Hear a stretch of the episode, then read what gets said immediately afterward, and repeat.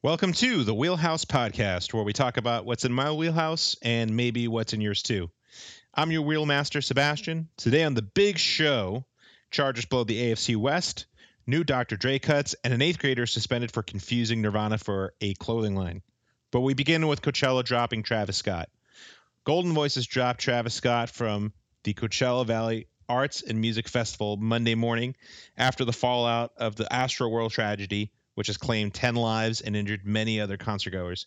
Scott, through his representatives, offered to perform at Coachella for free, but Goldenvoice ultimately declined his offer. Sunday afternoon reports also surfaced that Scott's partnership with Anheuser-Busch to produce his hard seltzers ended. While the deal reportedly ended on November 30th, the decision to conclude business was mutual. It's difficult to ignore Travis Scott's artist platform now beginning to wane initially I almost wanted to say he was canceled, but this term has become so loaded and politically and socially loaded. But Scott's waning stature in the public and viability in the business world stems not from Twitter mobs or anything on social media, really, other than corporate America's response. Uh, Coachella removed Scott after more than 60 people signed a change.org position. It's surprising to see this reaction from them while the support and vitriol from the public appears kind of split. Uh, prior to the petition, Scott had been dropped from the Night and Day Festival. Hulu pulled a Astroworld news special from its service. Scott has a history of brazenly stoking the flames of unsafe behavior in his audience and acting with disorderly conduct himself. It, there's a straightforward piece on consequence.net laying out several incidents over the past six years. I'll make sure to link that piece for you in the podcast notes. It does a good job of exhibiting Scott's reliable consistency of negligence when it comes to the safety of his fans and his behavior towards his fans. Whether or not he knew what was going on at Astroworld uh, as things unfolded, Travis Scott's career could be heading to irrelevancy quickly as a result. For me, as a non fan and an outsider, I have no skin in this game. But this fallout kind of represents what I already thought about the Travis Scott experience as a whole.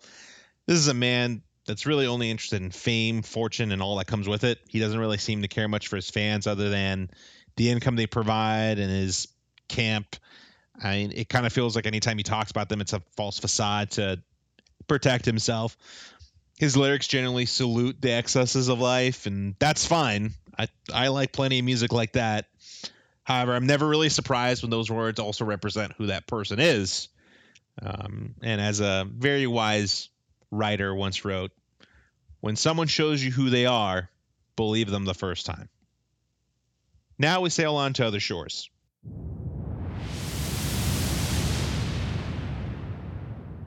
Tool drummer Danny Carey was arrested Sunday night after a Kansas City Chiefs game. Per TMZ, Carey had some kind of argument or encounter with airport security employee jabbing his finger into his chest and calling him quote a fucking faggot multiple times. Tmz also reported carey claimed that he was tool's drummer to the police. Kind of a tough beat if you're a tool fan myself included. A queens new york centrist orthodox school announced a new dress code last week stating students cannot wear clothing with the name of any musician or band unless the student can name at least three three of their songs. The eighth grader who said, I thought Nirvana was a clothing brand last week has been suspended indefinitely. School also said, We recognize this incident has proven upsetting to some members of the Gen X community. We will gather to heal together. All are welcome to bring a flannel shirt, Doc Martens, and a yellow Discman with minimum 30 seconds of skip protection and all around Duar demeanor. Thankfully, this is only a masterful display of sarcasm, chicanery, and perhaps some curmudgeonry or curmudgeonry. Maybe as a fellow curmudgeon, I would know what that means. Unfortunately, Nirvana does still find itself in a lawsuit with the baby on the cover of Nevermind. No, that's not an Onion headline. You heard that right. The man baby who was on the cover of Nirvana's Nevermind is a toddler, claims he was sexually exploited. Uh, the man baby has the word Nevermind tattooed on his chest, so you tell me. You can Google the story yourself, but uh, it's it, it's kind of a comical story. I'm not sure why this guy is now turning around doing this. Um, maybe it's hard for him to get a job. Who knows? And lastly, Bruce Springsteen has sold his masters, the rights to his music catalog, for what could amount to more than $500 million to Sony Entertainment, the largest ever transaction for a single artist catalog so far in history. We have seen a slew of these sales in the past two years. For example, Bob Dylan's selling his catalog for 300 to 400 million, that neighborhood, and Neil Young selling about 50% of his catalog for 150 million. So why sell now? I would think you wouldn't you think that these artists could sell for more later? What does it mean if someone like Springsteen sells now? Perhaps COVID's effects have caused some to retire, if you will, from the business, as many have in many walks of life. I myself have seen a lot of my coworkers in the past year uh, and a half quit just simply because of COVID or retire early. Neil Young, even in a report today on Pitchfork.com, uh, said that uh, he would only really go back on tour once uh, we basically overcome COVID, which maybe never. So why sell now? Seems to me making deals to generate revenue for a lifetime rather than cashing in once would be more pragmatic, but what do I know? I'm just some bum with an anthropology degree. Perhaps these artists see the future of the business as extremely volatile most of the artists selling their rights come from the old record business when most of the income came from record sales. Now records are mostly relevant for the large majority of the music market. The business kind of lies in singles now, delivered by the likes of Lil Nas X and many others I could name. Maybe the old guard just sees the writing on the wall, irrelevancy. If you know me, you know I read Chuck Klosterman, who wrote once, we might be wrong about the Beatles and the Stones. That music might matter only to the people who remember it for real.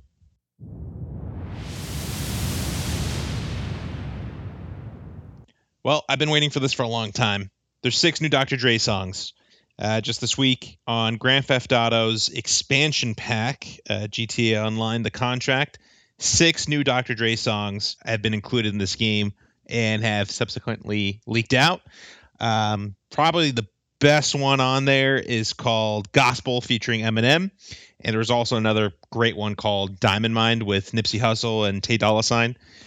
Nipsey Hussle verse is amazing, but the gospel track is, at least for me, the standout. It, you know, if you grew up in the early 2000s with hip hop like I did, um, those two guys back together, it's, you know, it's kind of iconic for me. And I'm just a huge Dr. Dre fan.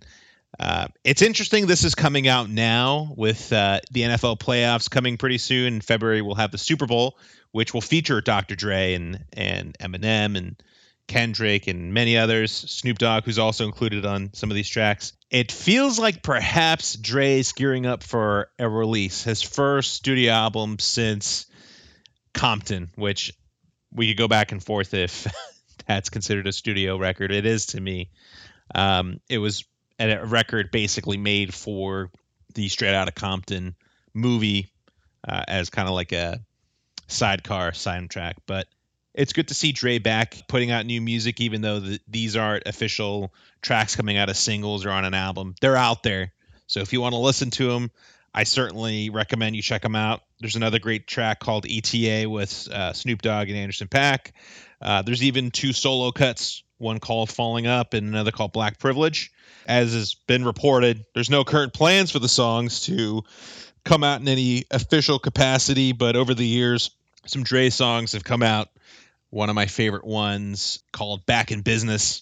Man, I would hope that comes out someday. It's an amazing song with some great features on it. Just total Dre song, but uh, I encourage everyone to check these songs out, especially gospel. And I hope that next week I can have my buddy Jake on to break down uh, these songs, th- these uh, tracks that are going to appear on GTA Online, the contract, including some Freddie Gibbs tracks that also have come out as well. But uh, you'll hear those next week. And I'm excited to now move on and bring on my friend Andrew Murray. All right, and I'm joined here for a few good minutes by my good friend Andrew. Andrew, I'm sorry about your Chargers. They blew it last night. Why don't you give me a rundown of what happened? Already going for the throat, I see. Um, you guys well, had a chance, man. Though I will say this, but there a lot happened in this game. Why don't you? Why don't you walk us through it? I'm gonna be honest. I didn't feel great coming into it in the first place. Um, mm. The Slater COVID situation was not great. That's yeah. a fantastic piece to this team that is absolutely vital and essential. I didn't like some of the injuries coming in. Obviously, Derwin not playing didn't help. Asante Samuel Jr. not playing didn't help. The secondary was banged up. A lot of things not looking great on that front. Ekeler kind of being hurt, and he didn't get all a ton of snaps last night for various reasons. And I just there was just something off about going into that game last night, and unfortunately, the the uh, Donald Parham injury was, which was horrific, kind of set the team back mentally. I felt after yeah. the first quarter, they did a great job of responding afterwards, but I think that that sort of the mojo just felt off to me going into that game, and I didn't really like obviously when it started.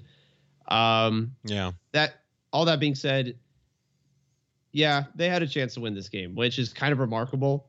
They had so many scoring opportunities, some of which they cashed in on, and some of which they did not.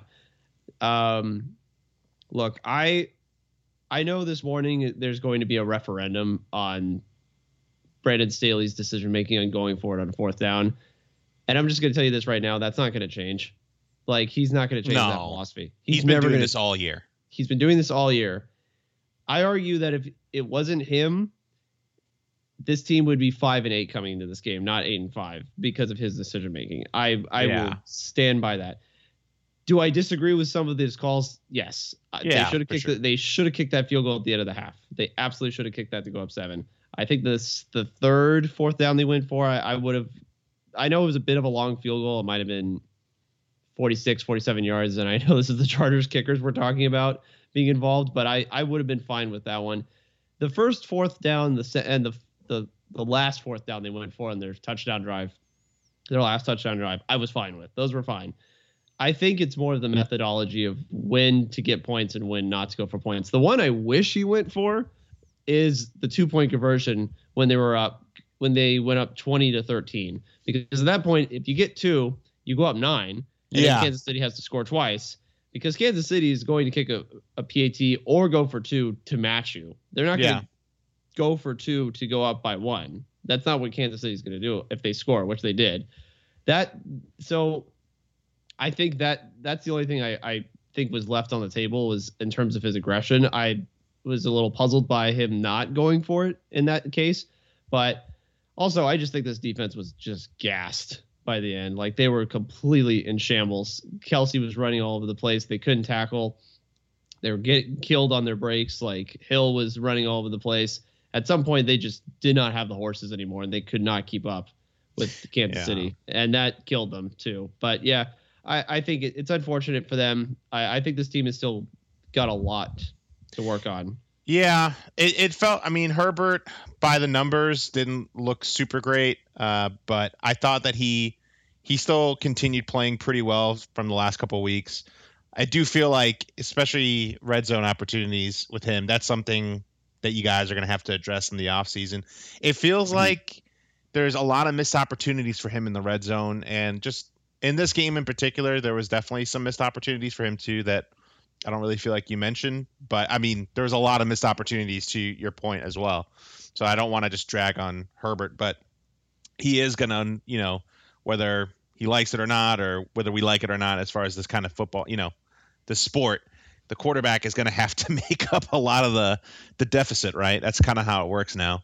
Yeah. But um, you know, Staley, I I like him. I sometimes it does bother me with the decision making, but we also have to remember it's his first year, and I feel like he's coaching a team, you know, to a, a wild card team in his first year that usually would fuck it up and usually would have a complete meltdown or collapse and you know blow it right uh, and I feel like he's he's helped. He's a really he seems like a really good motivator to me. That's mm-hmm. one thing I kind of feel from him, and that's something that is either you're good at it or you're not. Right? I think the coaching decisions and stuff that'll probably get better at as the years go on. Right? uh, just from experience, and I'm sure he'll learn a lot from this year. Uh, things he would probably do differently next time, right? Like maybe take that field goal, which I I know what you're saying. Like he's been going for two all year, and that is his behavior. We know that about him. I would have taken the three myself, but then again, maybe, you know he hasn't shown much faith in the kicking game, and why should he? So there's that yeah. too. But then then why not go for the two like you mentioned? So there's there's certainly you know I think he's going to learn a lot from his um, he's going to learn a lot from the season. That's a good thing. I still think he's a quality quote quality coach, and if it worked from him for him, I think you're right. They would be probably a team bordering on a you know going 500 or losing record, right? So, uh, good job by him. Um, moving on to different things, I fucking hate Mahomes, and your team can't fucking sack him. There was this third and ten where you guys could have had him, and they would have had to have punted in the fourth quarter. Uh, there was like maybe like less than two minutes or two minutes left. God, fucking damn it! I don't. Yeah, I know. I don't. Why can't teams get him on the ground? I mean, he is athletic. Don't get me wrong. But he's not that fast. I don't know. Just it bothers me. I feel like he could be had. He's not Lamar, but God, it bothers me. But uh here we fucking go again with this fucking team. Like, our man, our division, I can't stand it. Our both of our teams had chances to to actually take a command of the whole division, and what happens? We just blow it as usual.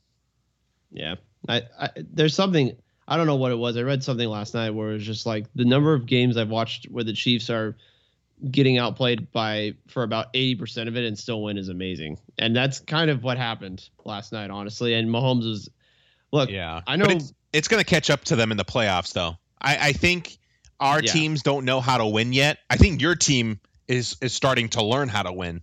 The, the, we're just starting to figure it out. Yeah. like, if if your team uh, gets a kicker, look out because because because here's the thing like you can live with your defense you know being vulnerable but like maybe like your i feel like your defense is like sometimes it's a break defense but sometimes it's a bend don't break defense and your offense is awesome right but if hmm. three if one if only one of your three portions of your of your team is good and your special teams fucking blows like yours does you know it's it's super hard to overcome that with just one portion of your team being good.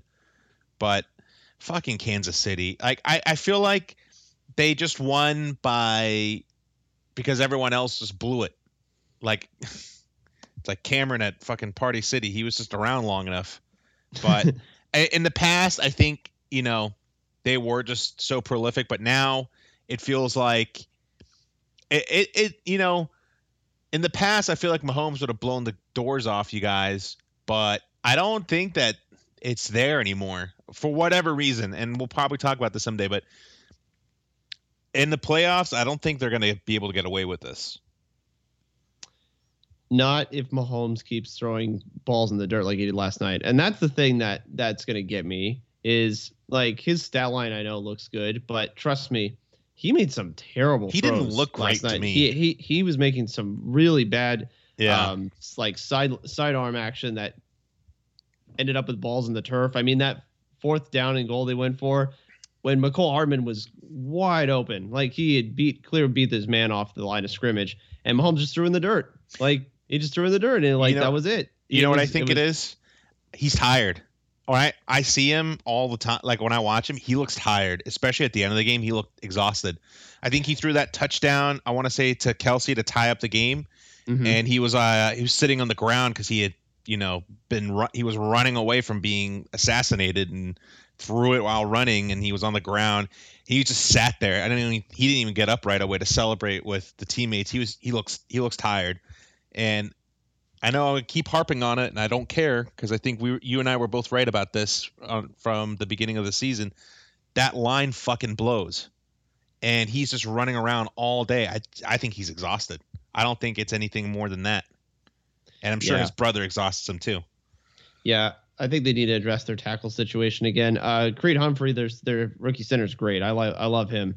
Mm-hmm. Thuney's good. I but I think the the tackle situation has shown itself to be their pretty tackles vulnerable. are terrible. They got to they got to move on. Yeah, the Orlando Brown trade didn't work out. I don't think that. I think that's he's not a pass of, blocker. No, well, that well, yeah, that was the concern, right? Coming in, Mhm. he's he's not a pass blocker, and that's not something that. and Chiefs- and the and they Chiefs- paid Thuney a lot of money, and he he's okay. He's not great, you Yeah. know. He's okay, and it's funny they have like they actually have good pass or run blockers, but they don't run the ball well. No, they don't, which which drives me nuts. I know. I want Darrel Williams to get more touches, but they keep using Clyde Edwards-Hilaire, who I don't understand it. I- I- I what like are they trying to in, justify this shitty pick? Like really? Yeah, I, I liked him coming in, but he hasn't really proven himself to be worthy of that first round selection that they made No. for him. So No. I think they should just go back to running back commi- by committee. I mean, Agreed. they had more success with Damien Williams like two years ago. Yeah, I agree. All right, let's move on to uh, Old Faithful here. Urban Meyer, he finally was fired. We were correct, Andrew. We were correct. Is this the Urban Meyer gets fired game against the uh, against the Titans? And guess what? It was. So I think everybody that's listening probably knows, but the last straw came with this uh, story coming out about his former kicker Josh Lambo, uh, who got cut when the in the summer. Um, he uh, he apparently kicked Josh Lambo in the leg that was injured uh, at a practice and told him to make his fucking kicks. It like that's what a motivator. I'm sure that's what, what's in Brandon Staley's playbook too. Look, I, I think he only got fired because the story came out. Apparently, everybody knew about it, Andrew. But God, what a piece of shit he was. His nickname should be the Heist because he fucking he railroaded the Jacksonville. I mean, I mean, I can't wait till we hear about he gets, you know, he gets uh, a lawsuit for tax evasion too. I mean, this motherfucker is a terrible person. What a terrible person. Why would any parent ever want their kid to be coached by this fucker? Um, before I get into Urban Meyer, I just want to give a shout out to Josh Lambo, uh, another former Charger kicker making a difference on another team. I got- We've- We've we've started a we've started a dynasty run here with him and uh, Younghoe Koo and Nick Novak and all, all a lot of great former Charger kickers. Michael Badgley, it's it's it's going well. The the business is going well. Um, Younghoe was like a Pro Bowl like kicker, but he fucking sucked for you guys.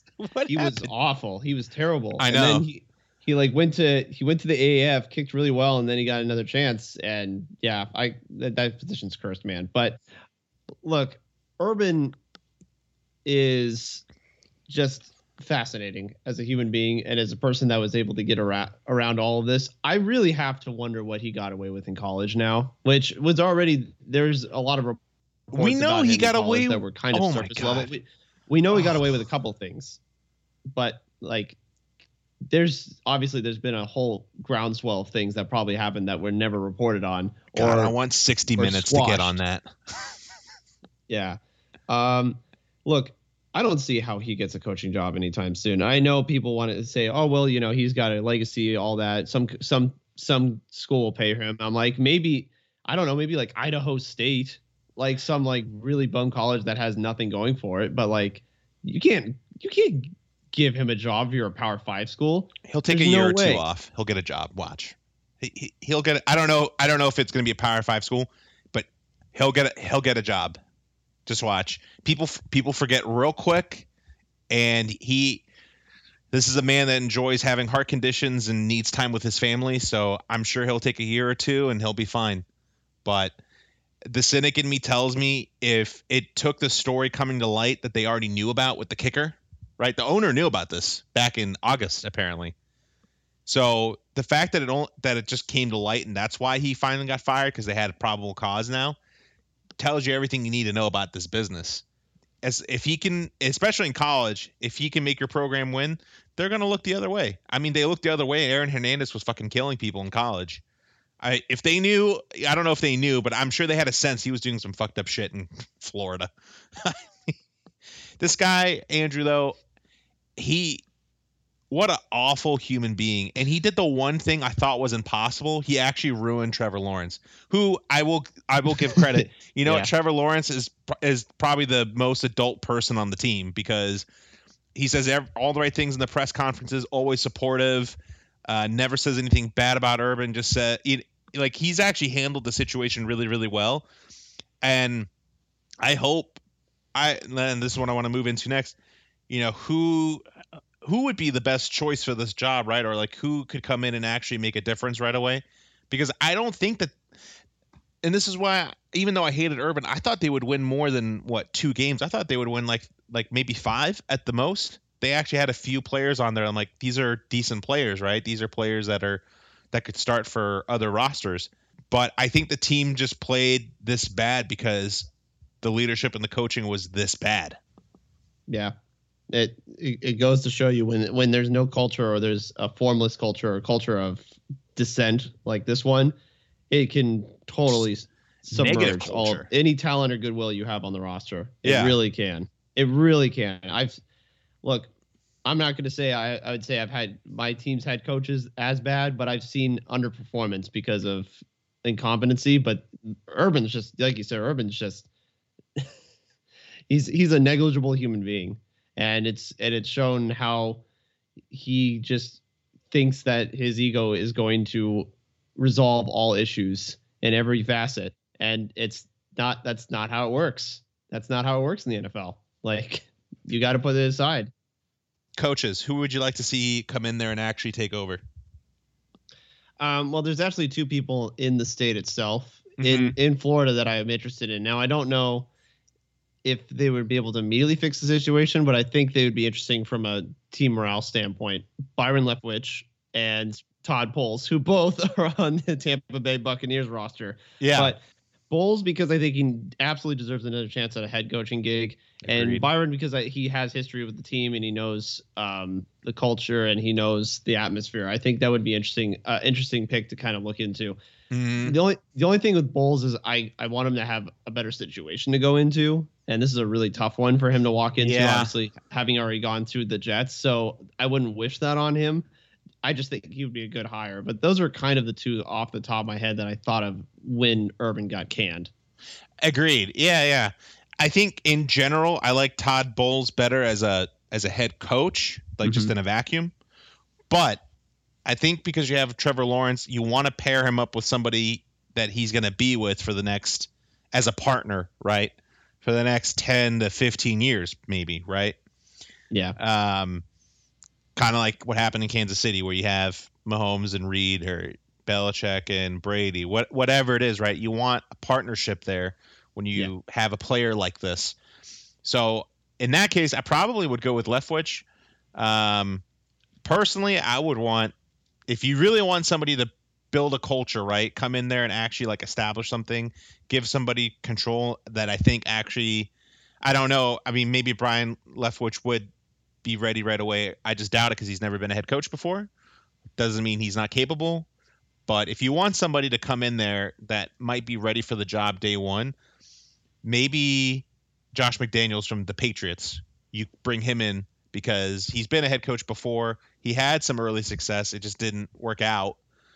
But that's a guy I think can come in and bring like a vision right away and can do both ends of it, offense and defense.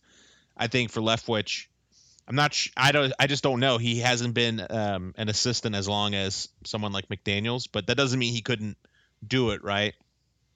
But I would. I would look for somebody that could come in and maybe bring in a, a 12 year plan right away. But yeah. uh, some of these other coaches, I just think they just need a little bit more time but so like for example, Bieniemy, right? Eric Bieniemy, he he has been an assistant for quite a while now. So that is somebody perhaps that you know could come in and help. But it, it needs to be typically I hate doing this. It does need to be somebody that is like a an offensive minded guy or a quarterback guy that you can hook up with Lawrence. Yeah, it really depends. I think State Brandon Staley, because you're thinking about the same juxtaposition, was such a unique case in how he used to play quarterback, had offensive philosophy, and then came yeah. up as a defensive coach. Totally and unique. Now, very, he's very unique. He's a very yeah. different breed in yeah. that way. So yeah, I absolutely agree. You need someone who can form a partnership with that with that quarterback. Um, another guy that I want to see get a chance, and I don't think this is the job for him in that in that regard, but I want to see Jim Caldwell get interviews again. Like how the hell does he not have a job? And so many these other candidates do. Like, That I, one doesn't I, make sense. yeah. It's it's really it's unfortunate that he has not had another opportunity. And I want to see him get another one. I don't think this is the job for him, but I I would like to see him at least get an interview with this team as well. Yeah. Agreed. All right, we're going to take a quick break and then we're going to do uh, just a uh, abbreviated NFL Week 15 lines, and we'll be right back.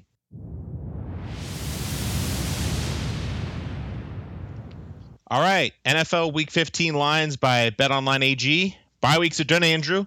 Uh, we're going to do an abbreviated version this week. Um, the list for a Montezuma special would have been quite long this week if uh, we had done that. Same with but, Bridge to Nowhere. We the, the tickets got sold out a long time ago. Oh yeah, yeah. Montezuma special was was full up. There's no more tables left. Um, but uh, we're gonna split it up. Just five games we want to go over today, and uh, all five games should be pretty good or worth watching. So category one, Saturdays are for the boys. Raiders at Browns. Browns minus three over under 40 now, I think that line may have shifted since I last looked at it. So I'm going to update us real quick. It's actually, so it was, so it was Browns minus three. It is now Raiders minus three and a half over under 38. Um, now, why did it shift?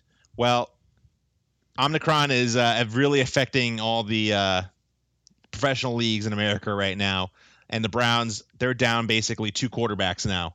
Uh, Case Keenum yesterday was reported has a confirmed case of COVID now, and so that would put Nick Mullens in as the starter. Now, if you recall, Mullens' first start as a NFL player was with the 49ers, and they beat the shit out of the Raiders in 2018, as uh, our mutual friend Ryan Gunn reminded us. But that was a totally different scenario. Mm-hmm. You had a you had a, basically a, a Super Bowl caliber team at the time in the 49ers, and you had a really down Raiders team at the time. Uh, even before this shift happened, Andrew, I had the Raiders in the over. Um, I think the Browns were lucky to come away with a win against a depleted Ravens team. Baker still looks like hell. And you know the Raiders. They're the ultimate Jekyll and Hyde team in the NFL right now. One week they beat the Cowboys, the next week they lay an egg against the Chiefs. So that being the case, I think they should handle the Browns here pretty handily, and I think the Browns they're they're running out of hope, and the Raiders obviously they're out of hope too. But I don't know. To me, it feels like they they just have the better roster with and the better quarterback, um, and the Browns are just starting to get, I think, really depleted and melting down. What do you got? Well, I'll say this: if Cleveland calls red right 88, you got a good chance to win this. So. Oh boy. um, no, this is uh, this is um, an interesting matchup just from the standpoint of both rosters, but mostly the Browns, getting completely decimated by COVID, and mm-hmm. it's unfortunate because obviously you get less players, you have less uh, depth, you have less variability to be able to deal with certain situations as the Browns do.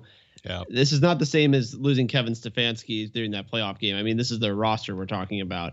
Yeah. And I will say this: uh, Baker came out last night and, and was making a bit of a stink about the protocols of the NFL, just from the standpoint of yeah, there doesn't seem to be a lot of consistency in terms of players who are unvaccinated and vaccinated in terms of the testing procedures. Um, yeah. He he mentioned one point. He says, if I may quote him here, he says, uh, actually caring about player safety would mean delaying the game with this continuing at this rate it is. But to say you won't test vaccinated players if you don't have symptoms, then to pull this randomly doesn't make sense to me. I think there's a lot of frustration with in terms of just the whole testing procedure, and yeah. I don't see this game getting delayed. But I also agree with I kind of agree with him in that I I do too. It, it's it's t- it's like yeah, I mean, there's not really a lot of accountability for player safety in this situation, and I don't know. I don't think the NFL came into this season with any sort of idea or plan to ever postpone or cancel a game. They did that last year, and it was really hairy. It was I a headache. Just, yeah. It was a headache. It was a big headache, and I think they just basically made it a point that that was not going to happen. Yeah. But the the information changes, the situation continues to evolve, and a lot of these leagues are going to have to start adjusting possibly midseason. I mean, I I have a feeling. I tell you what, I think the NFL might start to reevaluate this closer to the playoffs. Not now, but I think when they start getting towards January, yeah, and in January, I think they're going to start looking at it and probably reevaluating their procedure, and also the NBA too. Well, I'll have to, I think, as well, because they've had a lot of trouble um, this past couple of weeks. So I, I yeah. think when we get into January, I think that's when you're going to start seeing some of these changes take place.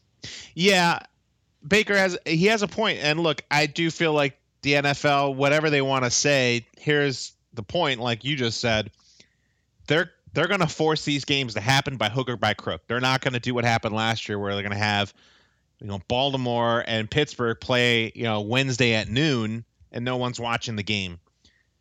Look, the NFL is not like the NBA, MLB, or NHL. They are in full control. They have all the leverage. They're going to force this shit to happen, right? Mm-hmm. So expect don't expect any rescheduling even if they're gonna basically kind of throw their own rules kind of caution to the wind right or kind of talk two you know two ways out of their mouth right so uh, another note about this game as well um, like i mentioned case keenum out Kareem Hunt is also out. Um, Malik Jackson is questionable. Uh, they have a lot of injuries on this Browns team. A lot of guys out. Um, a lot of guys in reserve COVID 19. So I just, I'm really only picking the Raiders here just simply because they just don't have the same issue right now. So, but I mean, they're probably going to get infected playing this team. So, and uh, hopefully we get a W on the mistake on the lake, Andrew. All right. last game, last game on Saturday. This one's actually uh, an actual Chris Berman special here. Patriots at Colts. Colts minus two and a half, over under 45 and a half. This should be a close game, Andrew. Uh, and if the pay and the Pats were favored, I'd actually would take the Colts to cover. But why can't Belichick get the kind of respect I think he should be getting here? Uh, at least to me. Also, Colts giving points. I, I like the Pats here because I think they're going to win, and I like the under here as well. I think this is finally the week the Patriots finally get stopped.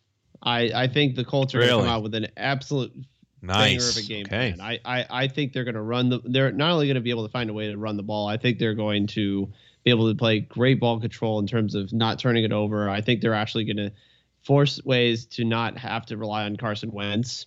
And I think they're actually going to be able to make this happen. I think on defense, really, the biggest key is I think they're going to get after Mac Jones. I really do. I think they're going to cause some absolute hell for uh, New England. I, the game's going to be very it's gonna be a great back game. and forth. It's gonna be a great game. I think this is gonna be an ebb and flow, kind of like last night's game where it's like quarter yeah. to quarter, just like back and forth and back and forth. I think there's just going to be really sound play on the Colts. I have a lot of faith in them in this game, and I think they they absolutely need to have this game for their playoff hopes. This is yeah. humongous for them. They've had a brutal schedule this year, and I think they have been weathered and battle tested through a lot of different facets. I, it's not that I don't like this Patriots team. They've been playing out of their minds the last two months. They've been amazing. I just think for for this case, I think the Colts are going to come out with an absolutely fantastic game plan, and I do think they're actually going to be able to execute it. So I'm I'm going with them, but uh, it's going to be a battle up until the last two minutes. Like it's going to be really tough. So two questions for you: Can the Colts cover two and a half in in your win? And then you know Belichick knows they're going to want to do ball control and dominate with Jonathan Taylor and run the ball and obviously not put it in the hands of Carson Wentz. How do the Colts do that? Knowing that Belichick is gonna, he's gonna note it. Obviously, that's what they're gonna want to do. What do what do they have to do in order to get their plan to work? I, am going to be honest. I think they're just going to out physical them. I really do. Mm, I think their line's just going to. Right. I, I think they're just going to push them off the ball. I think the Patriots know what they want to do. I think the Colts are just going to be more physical today. The, this this Saturday. I, I think they're just going to push them off the ball. It yeah. doesn't matter. They put a fullback in there, two tight ends. Their offensive line. I think they're just going to just try to bully the Patriots. I really do. I, I think it's it's not going to be so much a, a, scheme point at this point. It's just going to be physical, and I think that's what they're yeah. they're going to come in and do. If I really you, do. If you're a, if you're a fan of of I think like us, if you're like us and you care about offensive defensive line and you grew up in the early 2000s when it was still smash mouth football, this is this is going to be like that. It is going to be under 45 and a half, I think. It's going to be it is going to be back and forth like you said. Uh, like yesterday's game, but it's not going to be you know 28 to 28. It's going to no. be it's going to be 14 to 14 probably. You know, it's going to be smash mouth football. So it's exciting if if you're an older uh, NFL fan. All right, Sunday Menudo special. Panthers at Bills. Bills minus 10 and a half over under 43 and a half. You must be asking yourself, how is this in the Menudo special? It's Montezuma special. But no, careful. The we are sorry. Careful though, Andrew. The, are we sure they're good Bills? They play a lowly Panthers team at home. Ten and a half seems a little intense. It seems like everyone knows kind of how to play the Bills now, and that they're just going to throw it all the time, and and uh, Allen's going to have to take off. Last week comeback, last week's comeback kind of made me feel a little bit worse about them. I'm not sure about you. To me, you know, when they were down all those points, it just kind of felt like the defense just got bored or when there's that many points, you know, you kind of you get a little complacent. I don't really feel like the comeback was really anything to take pride in. Um, I would I would take the points. Uh, sorry, I, I, would yeah I would take the points here and and go under. Yeah, I, I gotta say, I it's for the Bills. It's it's kind of unfortunate for them that they've gotten to the point where they have to rely on Josh Allen seemingly almost every game. But that's kind of where they're at right now. Yeah. And as a team, I don't think that's where you really want to be if you want to be a consistent contender. Um, like I understand a team such as like the Chargers, for example, still kind of relying on Herbert in a lot of facets because they're still trying to build their roster. The Bills should not be having this problem. They should not be having this from a roster standpoint, and yet here they are and they can't r- run the ball. Like they cannot run the ball, and it's a problem. I I I don't see them uh, covering here either. I think the, the Panthers are going to stay in it. Uh, Panthers don't have an answer on offense either, but I also don't. I just don't think the Bills are going to be in, in winning in any dominant fashion. And I will say this: I gotta I gotta say, based on everything that fell fell out this week with the Jaguars, that loss the Bills had to them is the worst loss of the entire season. It's not. Oh my close. god! Oh I cannot my god. believe nine, that happened. Nine to six. That is one of the worst losses, possibly in the last two or three years. I can remember. That was awful. I have no idea how in the world they can live with themselves having lost to Urban Meyer in Jacksonville. Like yeah. I, I, I know some people said the same thing about the Dolphins losing in London. Look, playing in London is weird. Weird stuff happens overseas. That that's just a kind of a, and they were not playing well at that time the Bills had absolutely no excuse for going no. down there and losing to that team. That was and for scoring loss. six points. Yeah, and look, and, and it's tough playing Jacksonville in London because they know how to play there. They know the whole routine. I know that's I know that's fu- I know that's funny to say, but like it's hard playing in another country like that when you don't do that every year. Yeah. And, and Miami was struggling, and they're going to a different country, and they were close in that game. They could have won. It just yeah. didn't go their way.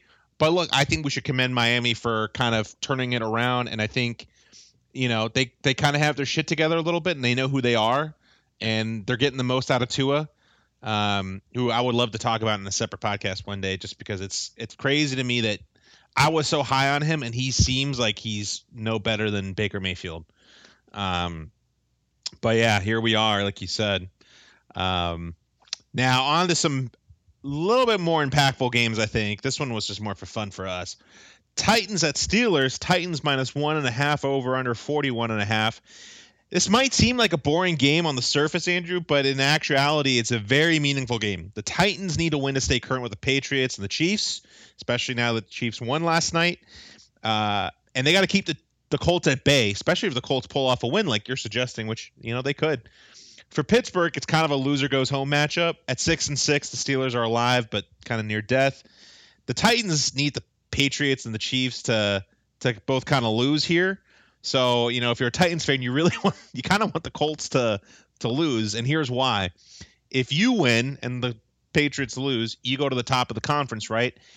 No one needs that first round bye more than the Titans do. Um, so just think out of desperation, I think the Titans win and cover here, and I would go under just simply for the fact that I just think both of these def or both of these offenses can be a little be a little inept at times.